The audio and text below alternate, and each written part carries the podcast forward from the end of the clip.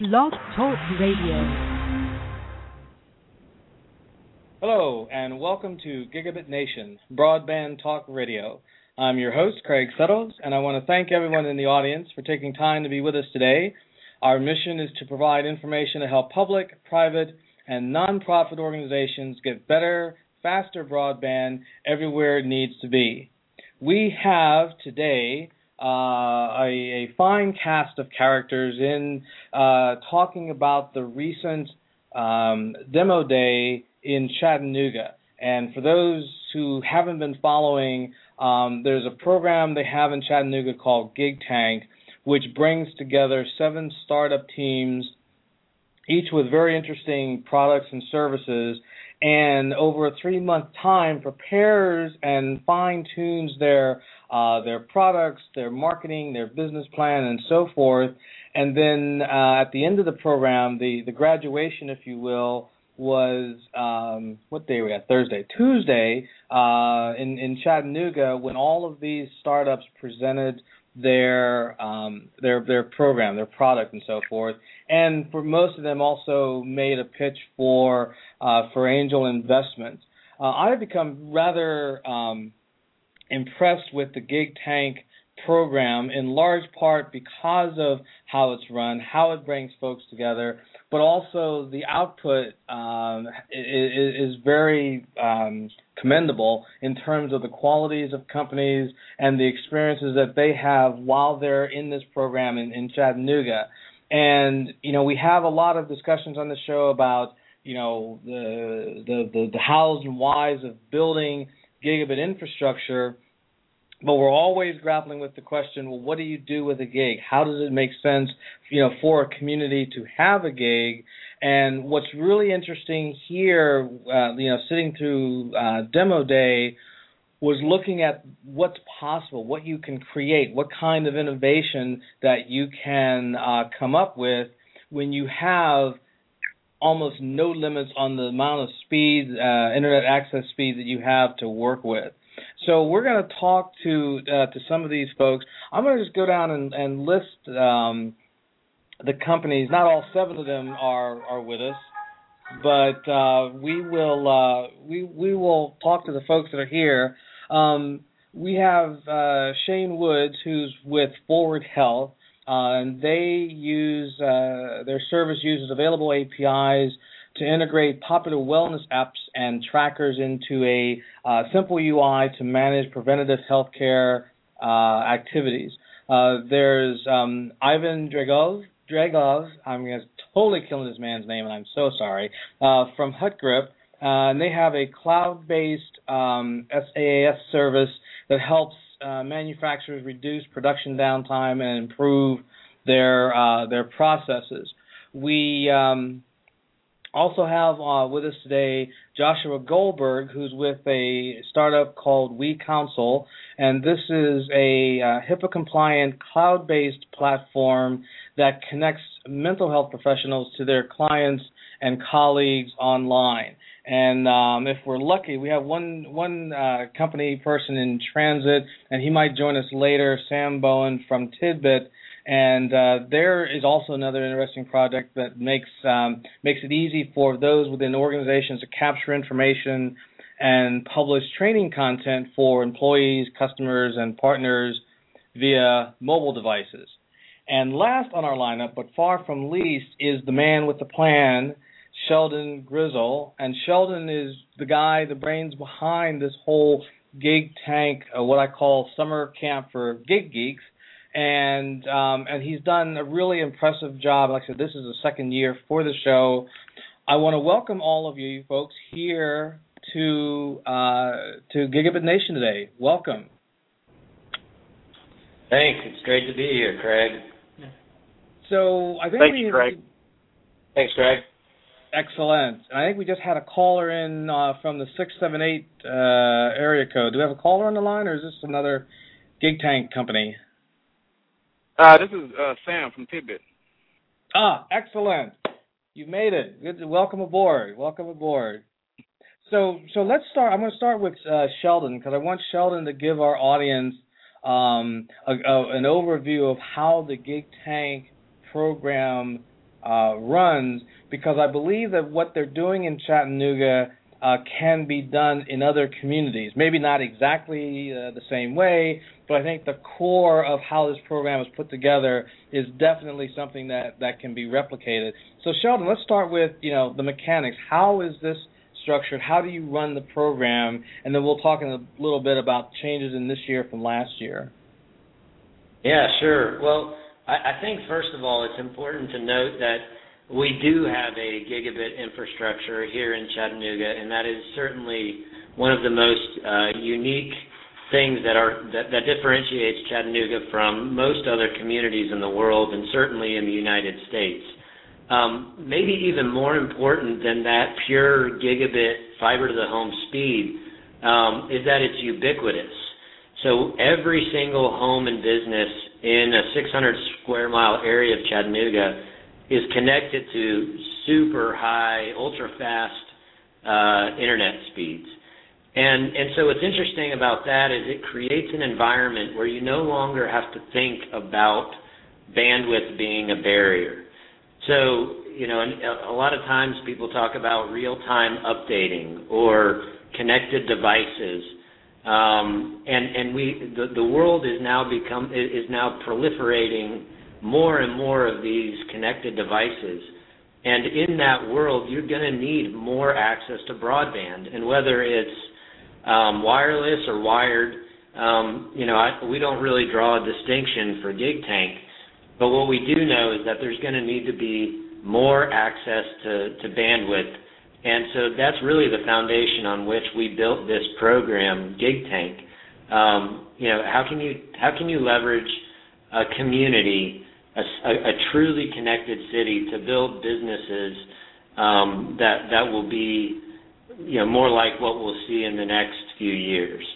Mm-hmm. So that's kind of the that's that's kind of the foundation on which we're we're operating. Right. Um, beyond that, so once we have that infrastructure in place, um, an entrepreneur like myself sees that infrastructure and says, "Hey, uh, this is interesting. This is a differentiator. You know, entrepreneurs are always looking for differentiators. Um, and we as a community should be thinking entrepreneurially. So why don't we figure out a way to leverage this? And so that's that's how um, us and another group called the Lamppost Group came together. And and it was initially their idea, and they're like, hey, what if we had a, some kind of competition where we we tried to get these innovators in, into the town of Chattanooga, creating ideas about connectivity and high speed uh, internet. And and so that's that's the birthplace of it.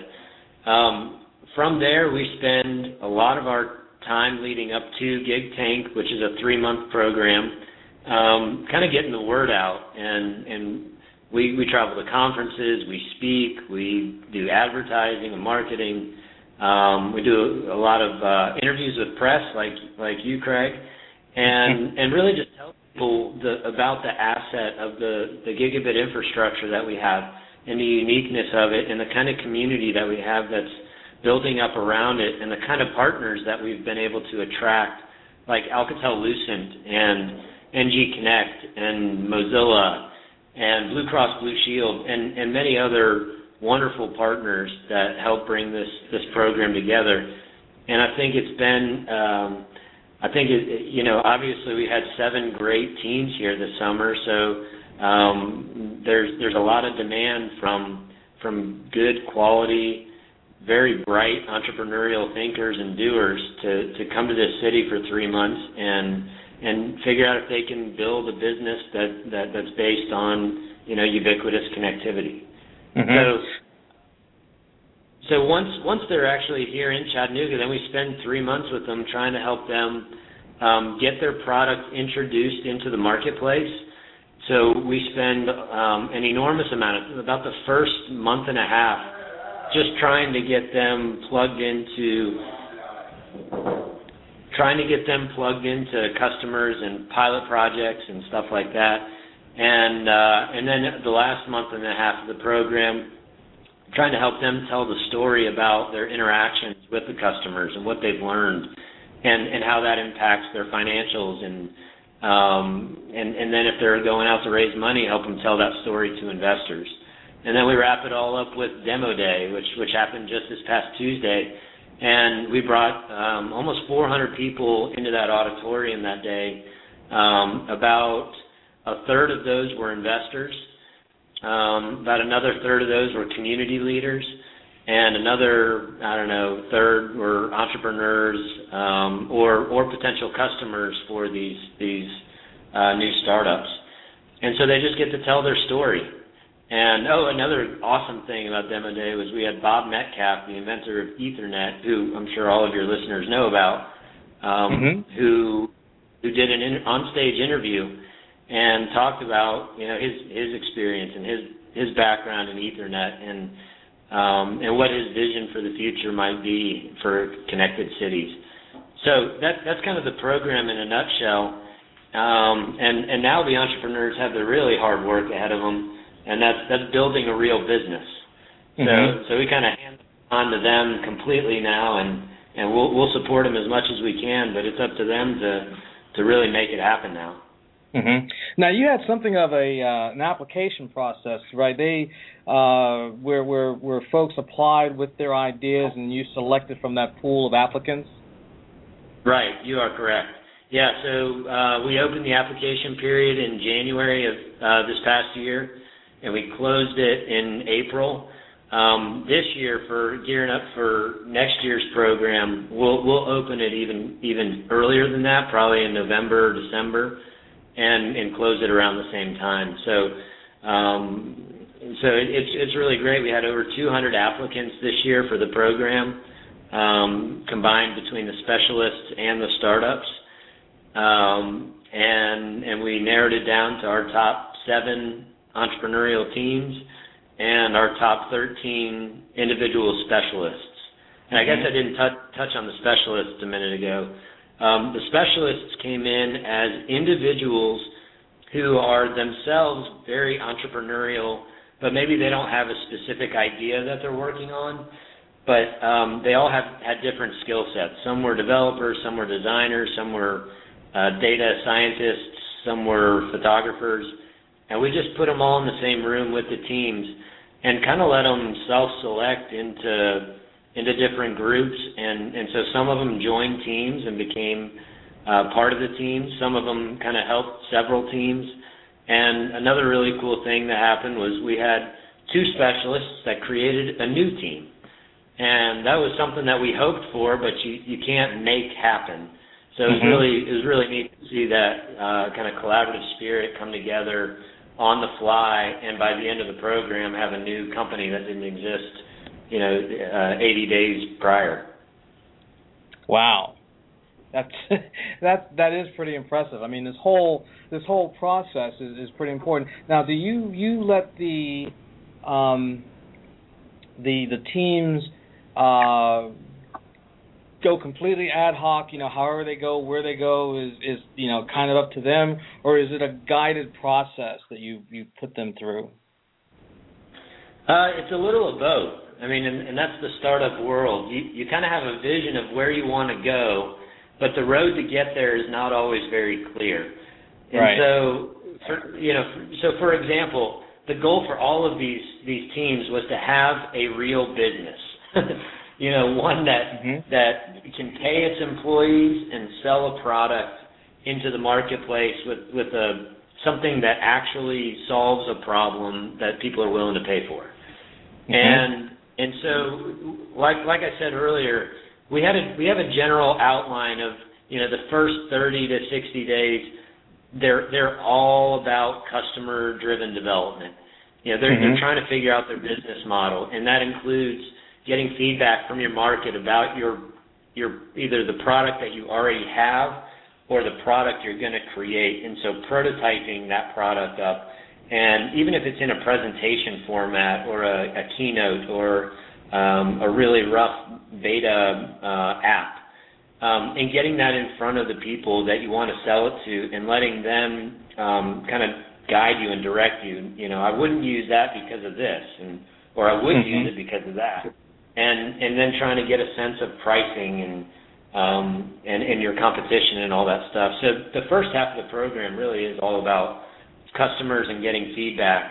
and then the second half of the program is much more about um, you know packaging it up and telling the story of of that product of that service that you're going to be offering or that you are offering and and obviously they have to be building the go to market product during this whole time too.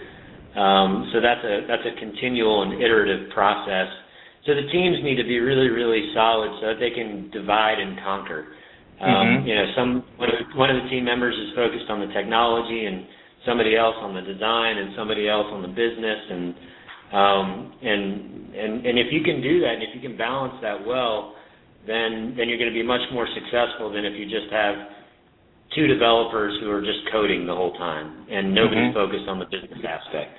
So we were really blessed this year, and it was very intentional too that we picked teams that were very well rounded with, um, you know, a, a business mindset, a design, uh, a, a design mindset, and a technical mindset. Um, and he put that together, and he got a really powerful team. Mm-hmm. Now, before we uh, before I introduce the the individuals who are here in in the room with you and online with us, um, you um, probably have a good handle on you know what is what what is the key are the key metrics or the key factors that have led to your success. But if you were to advise other communities, now realizing that every community is different and their appeal and who they're going to want to bring into a program like this is different, but if you had to give, say, two key points of guidance, how a community, even if they just have fiber, they may not have a gigabit capacity, it may not be citywide yet or whatever, but what are uh, you know two things that a community can do to put together a similar kind of program with a similar kind of environment? Yeah, I think that's a great question. We get I actually get that a lot, but um, I never asked to sum it up in two points, so I'll, I'll see if I can do that. Um, two, I think the two that come to mind immediately um, that that we did. One was, you know, every community has to have a champion, and I I just happened to be that early champion five years ago that started working on building the entrepreneurial community of Chattanooga um, and, or, or trying to pull together the pieces that would be necessary for having a good entrepreneurial community. Um, so identifying a champion is is so critical to pulling these kinds of programs together, or to to begin to um, you know create an ecosystem that is more supportive of entrepreneurs. Um, and the other a, a thing to remember there is it's not always the person that you think it is think it would be. You know, th- these don't have to be people that have had hundred million dollar exits.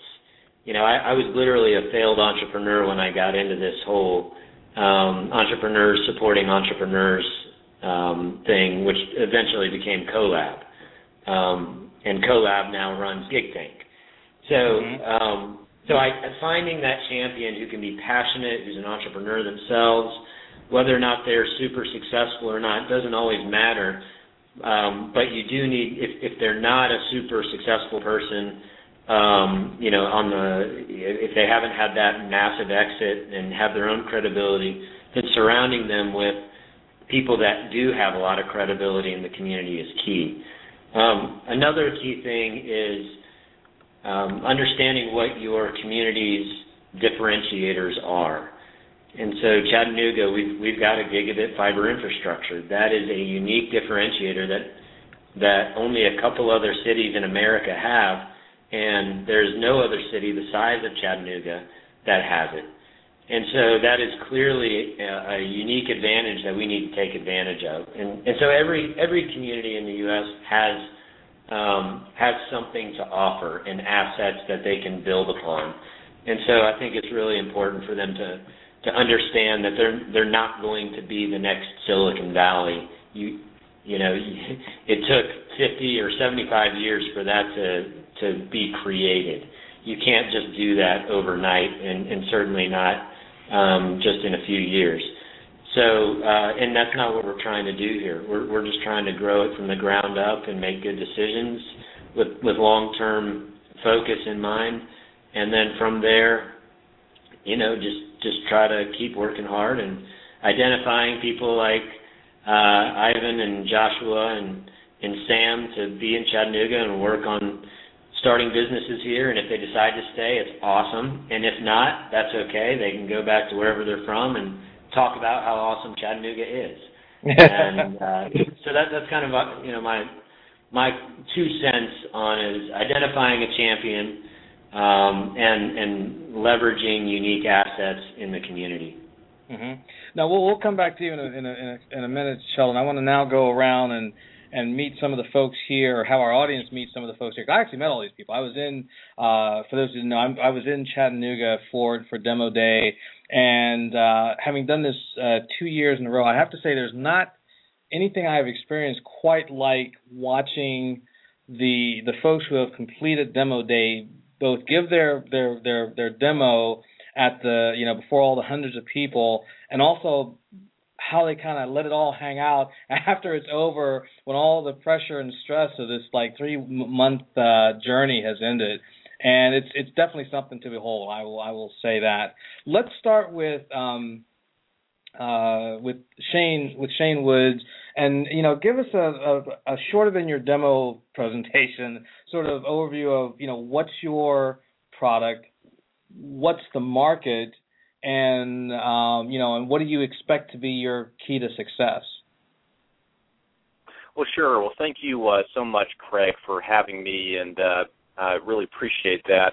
Uh, well, what FwdHealth is, FwdHealth connects um, your healthcare team, whom we define to be your employer, uh, insurance carrier, and uh, care providers such as doctors, nurses, and trainers, uh, to the wellness apps and devices that you use each and every single day. So um, I wear Nike Plus uh, constantly. Uh, you know, many of your you, your listeners might be uh, wearing similar uh, devices, or perhaps uh, have uh, wellness apps or fitness apps on their phone, like Runkeeper. And all we do is we take that information that is not getting uh, to that healthcare team that I just uh, defined, and we uh, we close that communication gap. So currently, what the market looks like is healthcare in the United States. The costs are currently uh, over a trillion annually, with 88% of that uh, tri- attributed to uh, cost of care. And so we're attacking that 88%. And um, sort of our secret sauce is, of course, our algorithms and our formulas, and uh, just our, our method to uh, to attacking this issue. Uh, really um, there are no rules, and, and we kind of suspend that. And uh, there, there's kind of an interesting quote that Thomas Edison used to say that there's, you know, when you're inventing or when you're innovating, uh, there are no rules. And so we take that approach uh, with us each and every single day uh, into the office. Mm-hmm. Excellent, excellent. Um, and I should also mention, sort of on a uh, sort of a side note, uh, Shane definitely had one of the more entertaining uh, demo presentations, complete with fist pumps and and and and your and your dad had an interesting comment about that. I, we were uh, Shane and I were talking earlier today, and uh, we, we want to show like the other side of our entrepreneurs here, not just their business side. So, what was your dad's take on on this whole thing? Right. I, well, Craig, man, I can't believe you're bringing this up. Well, uh, actually, my my uh, my dad when he when he saw me fist pump on stage, uh, getting just a little too excited for for healthcare, per, perhaps. Um, uh, he actually uh, uh, turned to some folks who who looked at him, and he was just like, "No, this he gets this all from his mother." So if if you uh, ever have a chance to meet her, she is a box of firecrackers. She is she's great. Awesome, awesome. Next, let's move in. Uh, let's get um, Ivan uh, your um, your uh, service and uh, Ivan is from uh, Bulgaria, which actually I, I'm pretty awed by because it's a long journey uh, to spend you know three months with folks you've never met before and hang out and creating this awesome team. He also had two two um, uh, of your fellow country folk with you as well, so it wasn't just you, but that that was pretty impressive in my book to have made this this journey from so far. But what is what is HutGrip and and why should manufacturers care about this? if they want to improve something, they should care about HutGrip because what we do is to help them improve the whole process, to be more efficient, and to reduce downtime. because you know every time every second they do not produce they're losing time and money so this Mhm. is so simple and so effective so we have the solution and we can help them Now, yesterday I had uh, a gentleman on, and we our whole show was devoted to machine to machine uh, technology. So, number one, our listeners today can go back and pull that up from yesterday to to get uh, you know a lot of the details of what this all means. But your product, Ivan, uh, relies fairly heavily on machine to machine technology, right? Uh, actually, machine-to-machine technology is a part of our project. It's more like artificial intelligence and uh, data analytics because Mm. in real environment, uh, a single production line could, gen- could generate tons of data, which means you Mhm. can measure thousands and thousands uh, things, literally. Mm-hmm. And uh, the next question is, what should you do with all this data? How can you handle this data? What's important in this data? And uh, this is exactly our value proposition. We can interpret this data for the manufacturers. We can make the understanding of the process and the whole this data much more easy for them.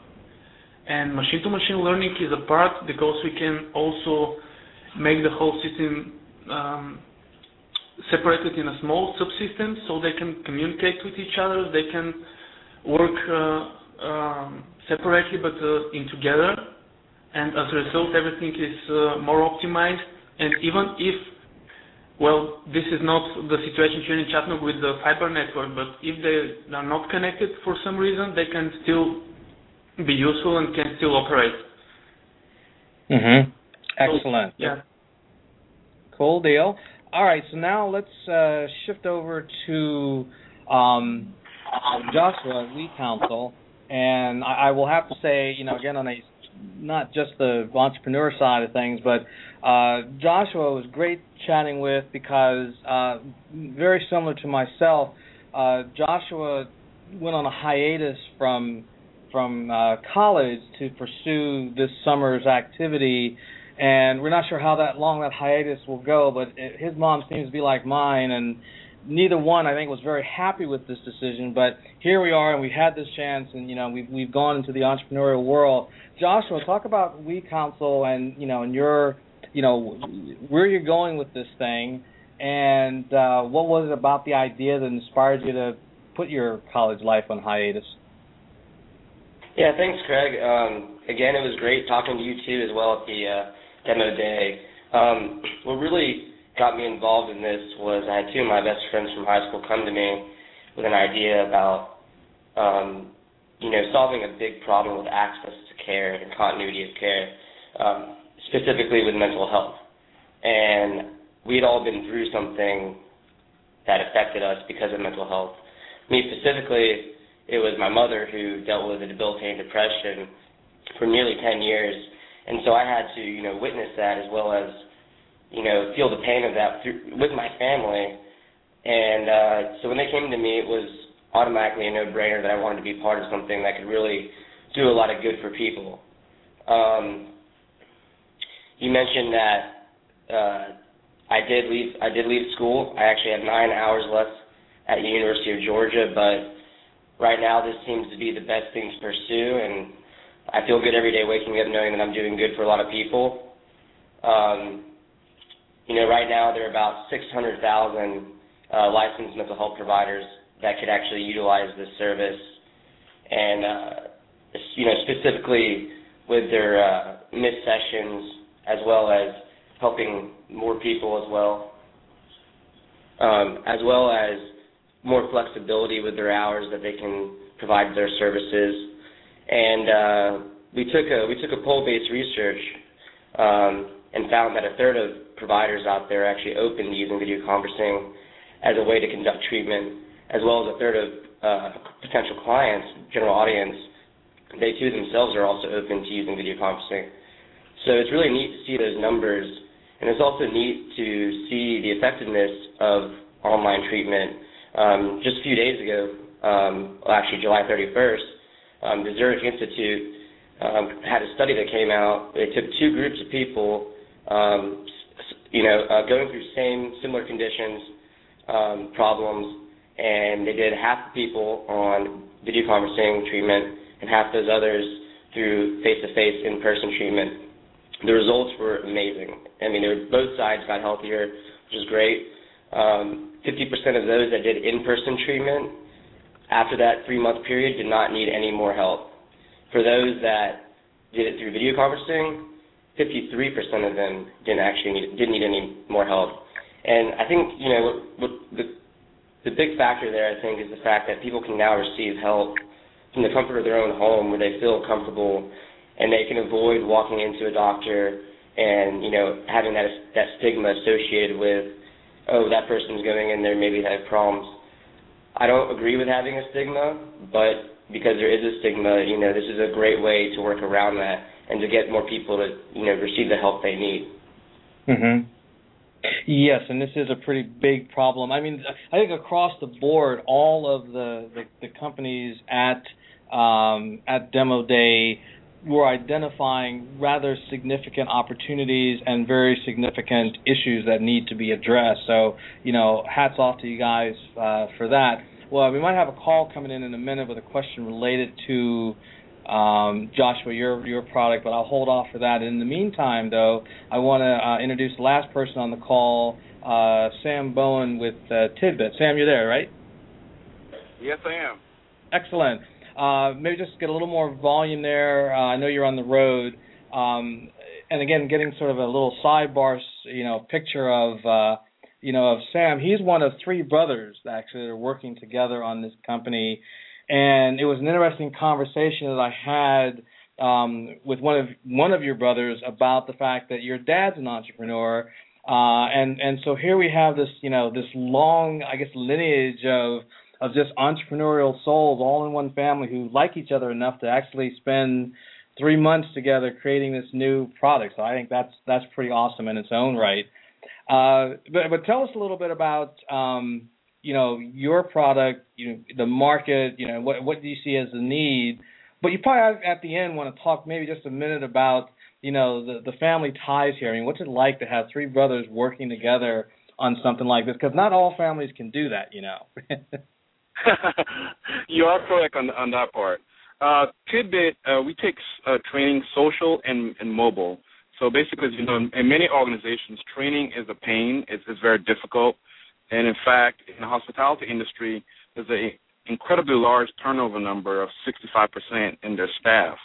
So they lose a lot of knowledge and, and they have to go through a lot of training over and over and over again. And what we do as a company is we have a web and mobile app that allows the employers, such as a restaurant, the zoo, the aquarium, any type of hospitality business, to sort of solidify how they train their employees on the go or in the field.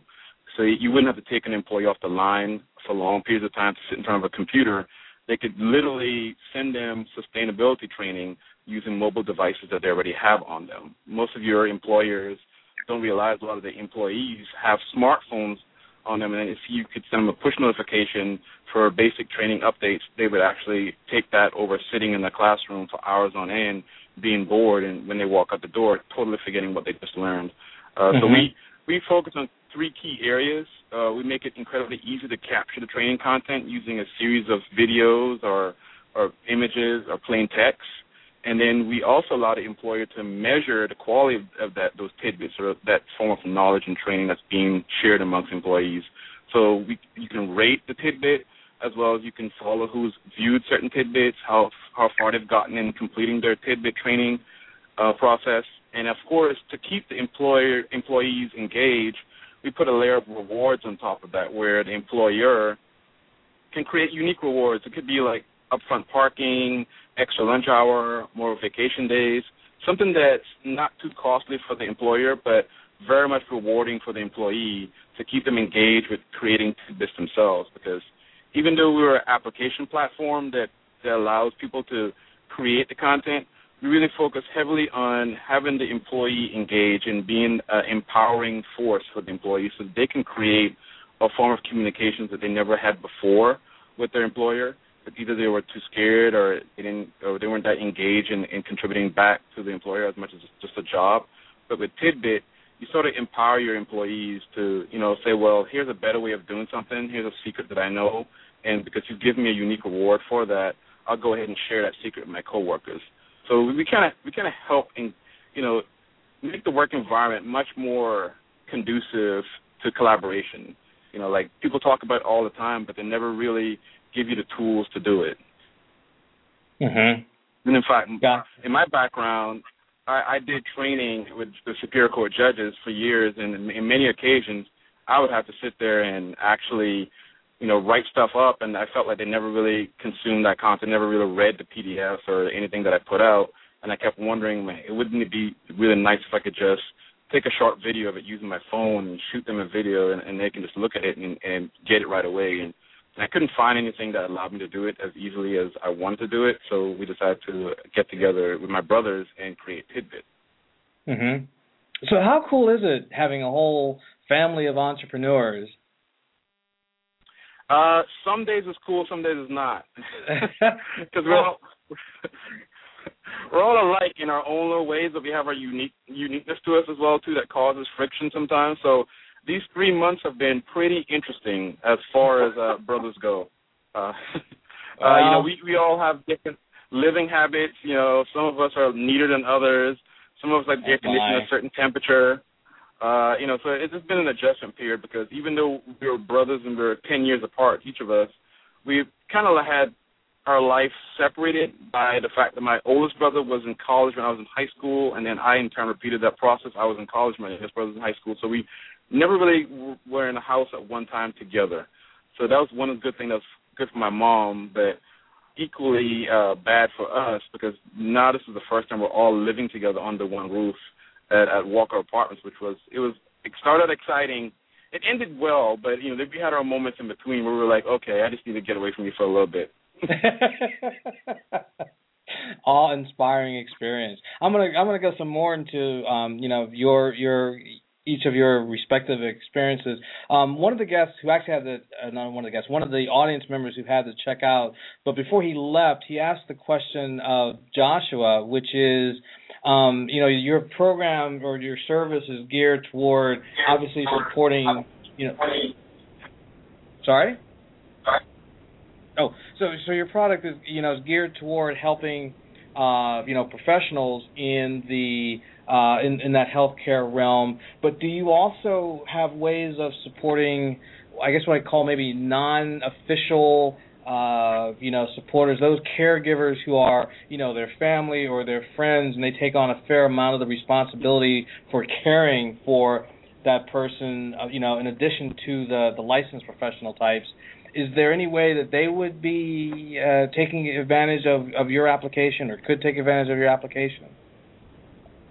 Uh, that's that's one of the first times I've ever heard uh, one of those or a particular idea like that, and I mean, seems like a great idea. I can see, uh, you know, why a lot of support, having supporters on the system would be great value to people going through treatment and whatnot. But at this current time, we do not have a support system in our product. Okay, we can put that on your to-do list for version 2.0. Will do. All righty.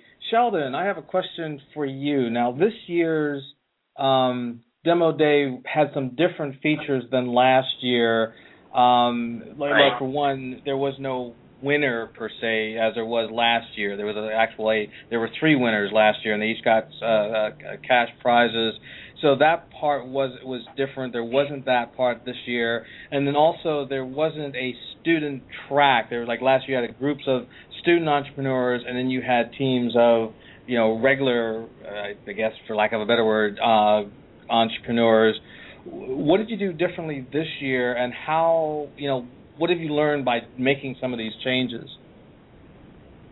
Yeah, great question. Um, we last year because it was a first year program. Um, we definitely needed more, you know, an ability to make more of a splash, you know, nationally and internationally. And having something like a hundred thousand dollar cash prize for the winning startup team um, and a fifty thousand dollar prize for a winning student is a really lucrative thing to to draw people to Chattanooga to um, you know to kick around some ideas. the other thing, the other reason that it was a, it was a competition was because we had this new asset, which was a fiber optic grid that that had gigabit capabilities, and everybody we ever talked to at that point in time was, "That's awesome. What do you do with it?" And and we still get that question a lot, but um, so last year was was very much like a pitch competition around you know, what do you do with a gigabit infrastructure and what kind of ideas and businesses can you launch on that? Um, while while this year's is still is still similar, um, we we had one key key difference, and that was um, think of the gigabit infrastructure as as the the foundation, as the as the in, like literally the infrastructure, which is what it is. Um, but think of it in terms of its ubiquitousness, and um, and because of that, we weren't we we didn't think that a competition was was a really good way of going of going about that. We actually had interest from uh, sponsors in doing a competition this year. Um, but, but the main reason we didn't do it was because we we sensed a loss of collaboration when when you put highly competitive people uh, who are naturally that way into a room for three months and they live together for three months. Um, and then you say and there's $175,000 on the line. Um, it it just it I don't think it had the kind of collaborative feel like it it needed to and like it could mm-hmm. have. And so we we intentionally took the the competition uh, aspect out of it. And you know, it was it was a pretty um, risky move, I think, because it would have been really easy to have repeated the same thing as last year, and I think it would have gone okay. But I'm really, really glad that we did because um, these these teams were there for each other. You know, they if if one team had didn't know you know how to do design, they'd get feedback from another team. If they you know had a question on technology, they could go to the CTO of the team sitting next to them and and I just didn't get this. I don't think I. You could ask the team the teams this, but I didn't get the sense of, um, you know, no, I'm not telling you because we're competing with you, um, mm-hmm. and that very much was the case last year. Um, so so I think that it was it was a really good move to do it that way, and and I think we'll continue on the path that we're doing now, uh, where it's it's not competitive but rather collaborative. Um, mm-hmm. And and the different the other difference. Um, so we still had kind of a student track. Um, most of the specialists that we had this year were students in college or in graduate school. Um, but last year they, they formed teams and pitched ideas um, in those teams. Um, instead, this year we we wanted to focus it more on the startups, and it's about building real businesses for today and not just about ideas for tomorrow. Mm-hmm. Um, and, and to facilitate that in the same spirit of why we took away the prize, um, we, we wanted specialists to come in to be able to help the teams, um, you know, build that real business as quickly as possible. And okay. so it, it really was it, it was more of like hunches and gut feels than data and statistics. Um, but I, I think at the end of the day, it was a good decision. Um, it, I'm sure if you asked everybody, there's things that they would change, which that's great. We'll we'll get better at it next year. But uh, you know, we're we're entrepreneurs running this program, so we're going to keep tweaking things until we figure out the right model too. We're we're eating our own dog food here. Excellent. Woof. All right, I'm going to take this. Not only Bulgarians have a good sense of humor, Ivan. Just let just so you know. I kidded Ivan about a couple of times uh, while, while I was in Chattanooga about our our sense of humor and like how much you can try to get away with just because you're from another country. But in any event, in any event, um, I have a two-parter question. I want each one of you to answer, which is, you know, talk for a, a minute about what it's like to work in an environment with, you know, six other companies you know, and somewhat very different, but you know, you've got that sort of unique environment there because you're working together as you know groups of startup teams. And also, what is it like working in a gigabit environment? And we'll start with um, with Sam and work our way back to the list.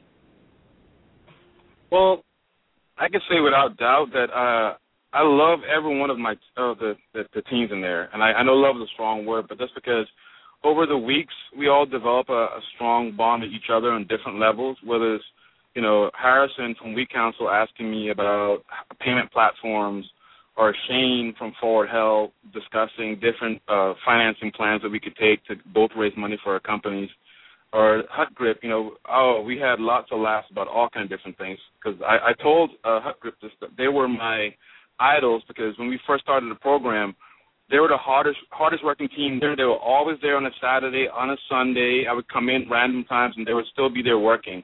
So I use them as like a good example for my team. Like, hey, you know, right now Ivan and, and Bogdana, they're all there working and we're not. And you know, Sisasa was another team, and and Debbie was the funniest person there, in my opinion. We always joked about all kind of different stuff. And when she first got there, she was by herself, and we kept telling her that, no, you don't have a team. You're lying to us. And eventually, her whole, her whole team showed up, and and they they took over a whole table. It was like about 15 of them. They did everything together like uh, ducks in a in a row. They would always go to meetings together and come back, walk in the in a line together. And our table mates, uh, Mira, the three young guys from Princeton.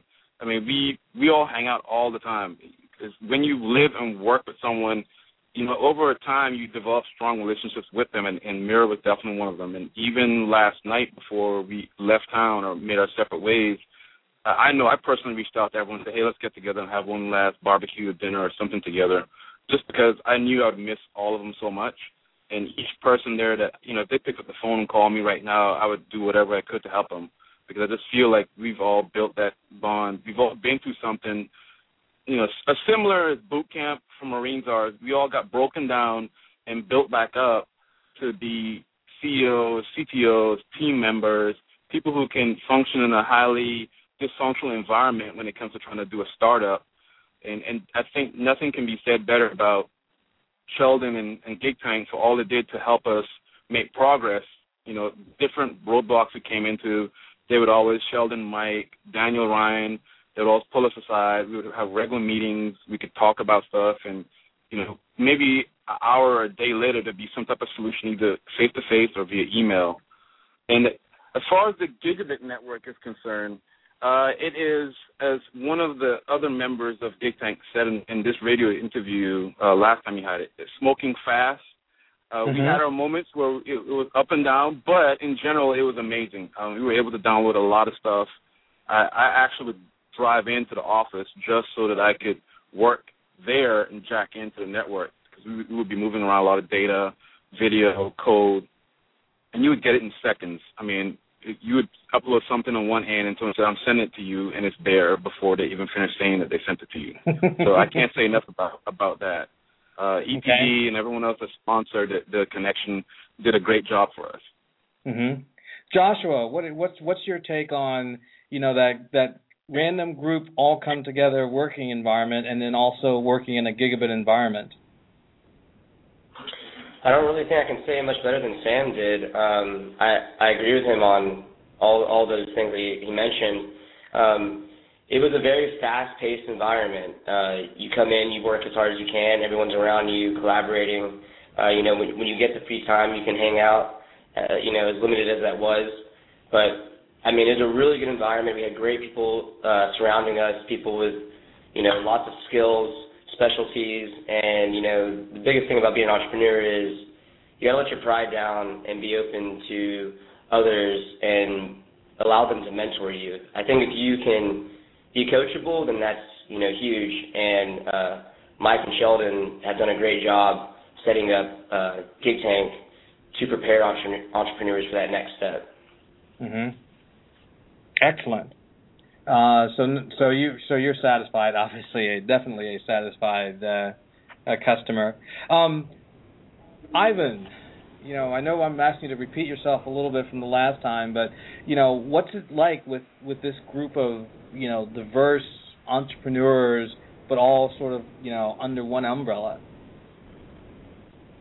Well, honestly, I can give you a European vision of that because it's a bit different. The culture is different, and for mm-hmm. us, HutGrip team, I mean, it was really interesting to learn more about the American and culture and the culture here in Chattanooga. So it's a great experience. We learned a lot, and in a sense, I can say it was a competition. How much more we can learn from these guys here, and it was really cool for us. And I think we we did our best to to grab the good things from the Chattanooga and the community here. And about the gigabit, well, honestly, you have the gigabit network. It's not an issue anymore. It's something that is given to us. It's there. We can use it. But something, there is something much more important for us, and this is the community. Because you can have the infrastructure, but the community here is great. Actually, only for the last two months, we've been able to have six pilot projects because of the help of all the guys here at CoLab and GigTank program. So I think it's great, actually. I, clearly remember it was the first week I've, I've been here, and I remember that feeling that I'm already a part of that community. And uh, this is a recommendation for any other citizen, any other startup accelerator programs. You have to build community. You have to give this feeling uh, inside the hearts of the entrepreneurs. This is the most important thing. That that works for me. That works for me. Shane, what's your take? You know, community of different folks pulling in the same general direction, and you've got a gig at your feet. What what's that like? Well, I, I you know I couldn't have said it better myself. Uh, really, a city that wants to thrive together has to work together, and uh, Gig Tank is is a microcosm of that um, of that thought and uh, it's just amazing how much you can really accomplish and how quickly you can accomplish those uh, things when uh, people don't stand in your way, but uh, rather choose to stand with you. Um, mm-hmm. Um, you know, I'm sure you and and your listeners are familiar with the uh, with the old saying, uh, "Sharp uh, iron sharpens iron," and mm-hmm. uh, you know each team really has A type personalities, so it really pushes you to bring your A game uh, every day and uh, as Sam mentioned, weekends included. um, in in in terms of uh, just working uh, in a giga in a gigabyte um, infrastructure, um, you know, obviously you have a lot of quick browsing speed, which for us as a healthcare company, it's great for research and uh, communication. Uh, it enables organizations to quickly sift through the data haystack, so to speak, and uh, find that needle that's actually responsible for driving uh, cost. Uh, it also just enables massive amounts of data transfer uh, and and also fosters collaboration uh, again with you know between different entities and stakeholders. And uh, as Sheldon had mentioned at the onset of your show, of course, like the real-time updatings when when bandwidth isn't an issue, you know, being able to get that real-time update uh, in order to drive better decision making and uh, proactively manage uh, otherwise uh, profit busting healthcare costs. Mm-hmm. Now I want to ask a, uh, a general question of, of, everyone, and which is, you know, as a marketing person for technology products, which is what I did for 20 years before I got into this whole community broadband space one of my biggest criticism of tech companies was the disconnect between you know the vision that they had for their product versus the reality of the the folks who they thought were going to use it. And sometimes that disconnect is what led many companies to to failure. In Chattanooga you have as a result of this program have the um, opportunity to basically have customers uh, whether we're talking individuals as customers or or businesses, like particularly in, in Ivan's case, where you know you you were able to go out to manufacturers. What is the value of having the full-on community be part of the the test bed? And let's let's start with um, uh, with Joshua this time. Hey, yeah, that's a great question. Um, you know, ha- having the community behind you you know, much like Ivan said, much like Shane said, you know, there's nothing better than having a community that helps you out. Um, we actually have a company here in town who is on the move to become one of our customers, but have, but have actually agreed to invest into us. And today is actually the day that we uh, settled on that agreement, verbal agreement, and are moving forward on the terms. So it's a really exciting day for WeCounsel. Um, really excited to be able to share that on the air. But you know, again, this this this organization is in the Chattanooga community, and you know, because of something like Gig Tank, we were able to get an article published about us uh, through Edge magazine, and because of that article, that's where this investor here locally found us. And so, you know, that support is huge. It's it's, it's a great ecosystem, and it's continuing to grow. And you know, because of Gig Tank, because of people coming into town and all these startups, I'm seeing it, you know, firsthand. People staying in Chattanooga. It's great for the community, and it's going to continue to grow and grow and grow. Ivan, how's being there with actual working potential customers helped you as far as market knowledge? Actually, uh, just to, to add a few more words about the community here, uh, you have to know that the the whole city, at least this is my personal feeling that the whole city was aware about the Gig Tank program. And so people, we've met a lot of people, oh, you're in that Gig Tank program, oh, you're doing something with the manufacturer. So it's, it's not the community around the Gig Tank program, program it's the community in the city, the whole city actually. The, so this is something mm, important, I think.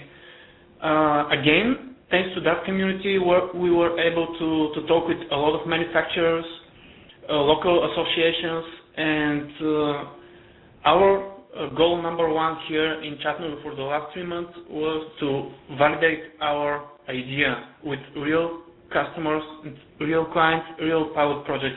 So from day one, our focus was we have to go out there, we have to speak with these guys, we have to know them, we have to know their business, we know have we have to know their needs, and we have six pilot projects that's all. the results are yeah. so Shane, were you able to get um, direct market feedback from you know just average everyday folks who might be the kinds of people that you're trying to sell this service to and for? Oh, absolutely. Uh, you know, day one, we really wanted to uh, avoid the lab mentality. Uh, often, entrepreneurs, uh, you know, lock themselves away and and uh, works you know incredibly hard on on their products without actually uh, getting any sort of feedback from their potential customers, uh, thinking that they know best, uh, when in fact they really know jack. Um, one of uh, the mentors uh, uh, with uh, Lift uh, 1428, a, a healthcare innovation company in town, um, actually mentioned something that that has stuck with me, and it's uh, you know prototype as if you're right and listen as if you're wrong. Um, so get something you know built and put it out there, and allow people to uh, tell you what they like, what they don't like, and iterate off of that. And, and Gig Tank, uh, really before you know you come in with your idea, uh, an idea perhaps even of, of a way to sell this uh, this product that you've been thinking about, and uh, they tell you, okay, stop coding, stop working, get out there and start talking with some customers, and you're you know kind of like ah you know I don't have a I don't have a product yet, or it's it's not it's not perfect, and uh, really they embrace that uh, that thought of uh, not allowing perfect to be the enemy of the good, um, and that just really. Uh, I'm sorry. No, no, go ahead. Go ahead. Sorry. Oh, I was just going to say, and they they really uh, uh, embrace uh, agile product development. Uh, mm-hmm. In fact, we we avoided a lot of uh, uh, landmines uh, that could have really set us back or even destroyed uh, FwdHealth.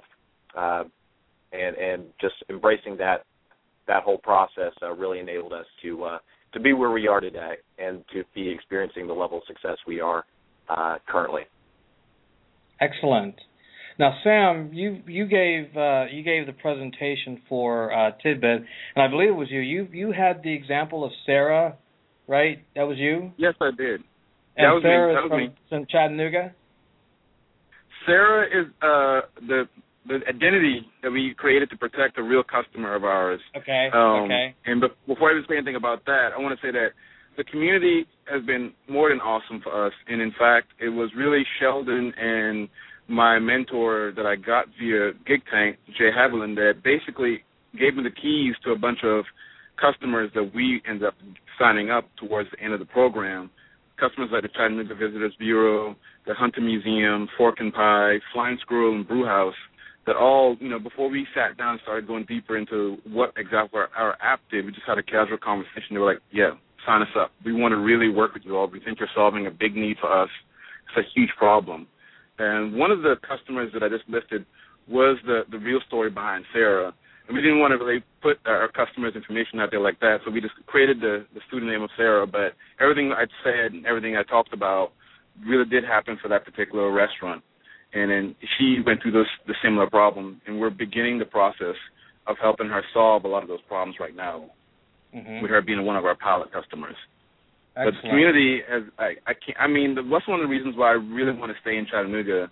Um, even though I live in Atlanta, I've made a personal commitment to at least spend a, a significant amount of our time in Chattanooga. We're a Tennessee company. We're headquarters in Chattanooga, and that's not going to change. And it's because of the community that I feel like this has given us the best opportunity to not only shape our product because they did, in fact, help shape our product. Because I will not, I will not tell you that we had a perfect idea of what uh, Tidbit would be when we first started. In fact, we started in retail, ventured into Shane's world of, of healthcare, and quickly found out it's a tough nut to crack. So I, I my hats off to Shane for what he's doing. And then we ventured out of that and went back into some type of retail, and we figured out, oh, hospitality was – not only near and dear to our hearts because each one of us as brothers have experience in the hospitality industry, but it was a really huge problem with their 65% turnover rate and being able to effectively help them train their employees was something that was very attractive to us because we were really mm-hmm. solving real problems for real customers. I'm going to uh, jump jump on a soapbox here for just a second, so so be be patient with me, folks here. And but for our audience, basically our audience are a lot of people who are planning uh, to build broadband networks, or they've already built networks and they're expanding them. a lot of folks who listen to the show are trying to figure out how do you drive broadband adoption, how do you get people who aren't familiar with technology to adopt technology. I have to say that one of the great things about the the demo day experience was the quality of the presentations. And I also should mention that uh, US Ignite had uh, some folks on on stage as well in the morning who were demoing uh, their products, right? But collectively, the ability for these presenters to make what is complex and often boring to listen to technology made it very simple for the audience to understand and to understand what the value is. That skill set is crucial. I don't care if you're trying to convince city council to approve budget for a network, whether you're trying to get um, you know underserved communities, people who have given up on the system to to become concerned about and become adopters of broadband technology. This ability to communicate complex technology in a way that makes sense for the average person is is monumental. I, I guarantee you, none of you out there will have success unless you can master this art of telling a story. That's one of those things that, you know, as a marketing person, I learned from mentors early on. You're basically telling a story so that the person listening can identify, and those of us in technology have a triple, you know, troublesome uh, trial trying to do this because the, the technology is often very boring and it's esoteric, and you have to make it real. So now, and like I said, all of you guys here um, gave excellent presentations, and I've and I've and I've talked to you one on one about your presentations. I think for for most of you, but I would say the one thing about um, Sam's presentation that just I sat there and was total awe was he introduced Sarah and basically Sarah became real for everybody who was sitting in that audience and her problem that she was trying to address became real and the solution and why the solution helped her solve her problem was real and her mm-hmm. gratitude at having found the solution uh, was very real so you know i don't know if this is archived somewhere you know all the demo day presentations but if you can find it you know go and watch all of these presentations but you know the one thing i would leave everybody with is you know remember Sarah. You know, find your own Sarah story to tell. I don't care if you're selling to an enterprise, because I know a couple of you have products that are for the enter- for the enterprise. Some of you have products that are for individuals. There has to be a Sarah. You know, we are trying to sell broadband technology supposed to change the world, and that stuff is just boring as all get out. And Bob Metcalfe, you know, the inventor of Ethernet, and Ethernet is about as boring as you can get in terms of of uh, plumbing. But that man is funny and he's engaging and he's inspiring all at once because he knows how to tell a story. Now, with that said, I'm going to get off my soapbox and and continue this uh, discussion. Um, one, one, another question I have is. Um, you know, what would you envision would happen if there were, say, five or ten cities of various sizes that all had a gigabit network, but they were all linked to each other, you know, technologically speaking, via the via the gigabit, so that you could have gig tanks happening, say, in five different locations. So in essence, instead of having uh, the, t- the the seven teams, you would have maybe 35 teams and obviously you're not working together 24/7 in the same way, but there was a point made during uh, I don't know one of the after demo meetings or, or, or conversations that what has to happen next is that we've got to get cities linked together. Do you? And I'll start with. Who am going to start with? We'll start with Shane. Um, what would you envision would be the outcome if that were the case? If if there was a gig tank that just tied a bunch of teams together across the country? Well, Craig, uh, you know, first and foremost, obviously, there'll be a whole lot more collaboration. Um, you know, and whenever you can get those bright minds uh, across gigabyte speed, where communication is really not a, a, a barrier to innovation, uh, you're going to see a lot of new angles. Uh, for instance, today uh, we just saw uh, innovation take place right on your show uh, with a caller who gave Joshua and his team another idea to you know launch into version 2.0. And so we we don't know what exactly uh, WeCounsel 2.0 might look like, uh, but I'm sure excited to to see you know what it's going to look like now uh, with that you know next layer of innovation. Uh, so of course uh, you know collaboration would be uh, much more amped up. Uh, see, I think something you would also begin to see is, uh, and Sheldon kind of mentioned this, is the uh, kind of the specialization begin to take place, and perhaps you might see uh, teams merge into like a super team or something along those lines, and be able to say, okay, well, we don't have somebody who's quite as skilled in say this programming language, uh, but our technology could really use uh, or take advantage of this particular platform, uh, which utilizes this programming language. Now that we have somebody uh, on our team where, again, communication is not a barrier um, to collaboration and innovation, uh, you know, perhaps we can, you know, begin to expand our service offering or, or what have you, uh, or product line into uh, the, our onto this platform or, or something along those lines. So, uh, who who knows? Sky's really the limit, but uh, that's that's a real interesting thought. Okay, we have we have gone rather long actually with this show, and I know that, that a bunch of you guys need to to roll on. So I'm going to let uh, Sam get the last word on this particular question, and then we're going to have to say goodbye. As much as I want to talk more, and I will I undoubtedly will have you guys back at some point in, in the future, you know, individually as you as you proceed along. But uh, but Sam, in, in that world of you know four or five gigabit cities all linked together, and there are multiple gig tanks going on, what would you see the what would you see as the outcome of something like that? I would see the ability for the teams to to follow up on what Shane's saying, the collaboration factor, but to take it to a next level of distribution because I think that's the biggest thing with all of us as teams we're really trying to form companies. And if you really want to have a successful company, ultimately you have to have your product in the hands of your customers. So I would want to have some way where we have a good pipeline set up where we can bundle our products together because even Shane and I have discussed this in the past, creating tidbits that can be put in the FwdHealth platform and vice versa when Shane's speaking to a customer about FwdHealth, uh, you know, he can talk about tidbit.co. So we would want to see something like that in, in, in our in our opinion as founders of Tidbit would be like if we were a part of like a network of accelerators that the, the accelerators together would form a, a, a pipeline directly to these companies, larger companies that could use our products immediately. Because every one of the, the companies that was in GIGTANK this year, I truly do see where their products could be used. I would potentially be the customer of some of them. In fact, I was one of the people that was uh, using Shane's product, FwdHealth, where I'm, I, my Fitbit was feeding data to FwdHealth. So I could see where we could collaborate a lot better and also have a, a direct pipeline to customers so that we can be successful companies.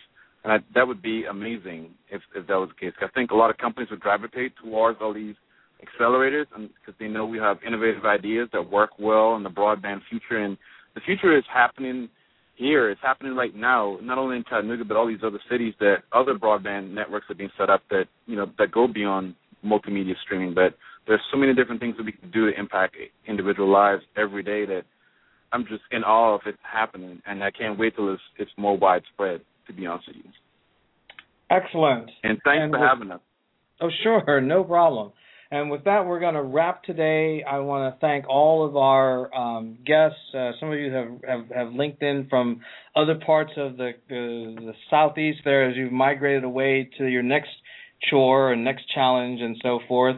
And uh, but it's been great listening to the stories and understanding what went on and how well the whole GIGTANK program worked. Uh, and I know you guys are busy. Uh, you know, I, I, just can't say enough. Much continued success. Um, I hope our audience really enjoyed this show today and uh, and and stay with us. We're going to keep on bringing on the hits here on Gigabit Nation. Next Monday we will have uh, folks on from Utopia, the broadband project in uh, in, in Utah, and they're going to have some interesting uh, details and a progress report on what's going on with their network there. So everybody uh, in our audience and guests, thank you very much, and we will talk again soon. Thank you, Craig. Thanks. Thank you, Greg.